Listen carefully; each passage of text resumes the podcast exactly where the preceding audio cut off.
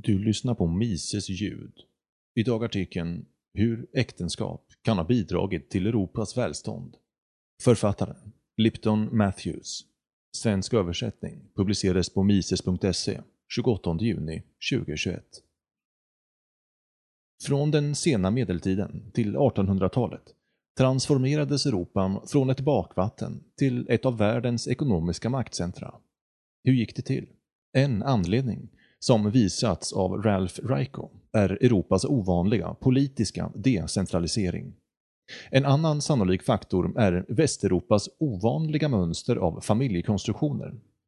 1965 påpekade John Heinal att sedan 1500-talet har Västeuropa karaktäriserats av sent giftermål hos kvinnor, hög grad av kvinnligt celibat och förekomsten av kärnfamiljer. Ekonomer kallar denna trend för det västeuropeiska giftermålsmönstret, eller European Marriage Pattern, EMP. Flera akademiker hävdar att EMP initierade den ekonomiska utvecklingen genom att öka kvinnors deltagande inom arbete, förbättra humankapitalet och understödja produktiva kulturella normer. Vissa ekonomer menar att digerdöden bidrog till framväxten av EMP genom att öppna upp arbetsmarknaden för kvinnor. När mängden arbetare sjönk skapades även en efterfrågan på kvinnligt arbete. Enligt en uppskattning utförde kvinnor på 1400-talet regelbundet uppgifter som ursprungligen var avsatta åt män, såsom att bära majs, driva oxar och slå hö. Kvinnors egna inkomst gjorde att de kunde spela en större roll som konsumenter och därigenom driva upp efterfrågan på diverse varor. En annan intressant aspekt av arbetsmarknaden var att kvinnor ofta arbetade utanför deras hemområden. Detta bröt ner strikta lokala samhörigheter och frammanade en mer generell social trygghet i samhället. Kvinnor arbetade exempelvis ofta som tjänstefolk i invandrares hushåll. Genom att minska förlitan på endast lokal samhörighet öppnades även möjligheten att skapa större och mer innovativa organisationer som var fristående från de gamla auktoriteterna inom storhushållet till skillnad från traditionella klansamhällen kultiverade EP framväxten av kärnfamiljer med deras fokus på generell samhällstrygghet som vida översteg trångsyntheten med förtroende endast genom släktband. Senare giftermål bidrog till kvinnors möjlighet att investera med sitt humankapital och bidra produktivt till olika sektorer. Detta är viktigt eftersom kvinnor oftast, helt eller delvis, lämnar arbetsmarknaden efter ingående i äktenskap. Ett tidigare giftermål skulle därför ha berövat ekonomin deras produktiva bidrag. Över tid resulterar EMP i en prioritering av utbildning av sina barn snarare än att lägga resurser på att ta hand om storfamiljen. Eftersom folk ofta sökte arbete bortom deras hemområden skapades även nya relationer mellan främlingar och nya kärnfamiljer bortom hemklanens områden skapades.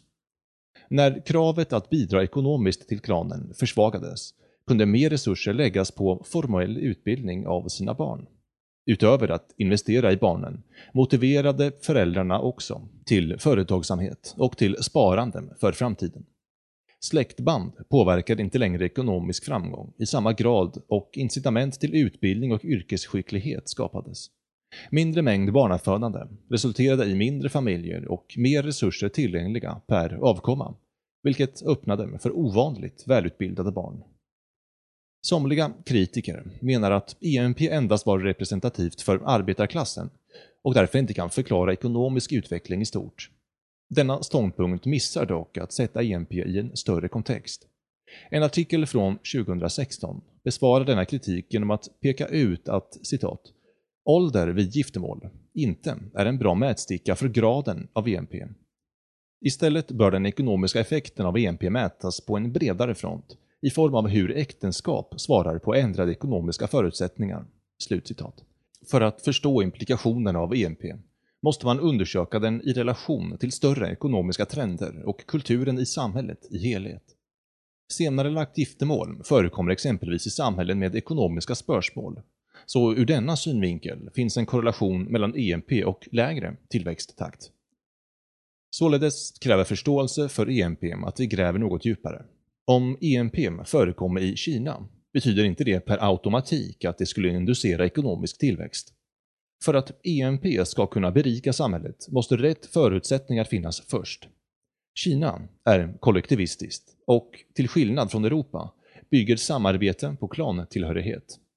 Problemet med klaner är att de har strikta hierarkier med makt att motverka innovation.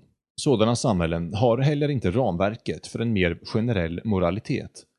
De saknar därför möjligheterna att dra nytta av storskaliga samarbeten.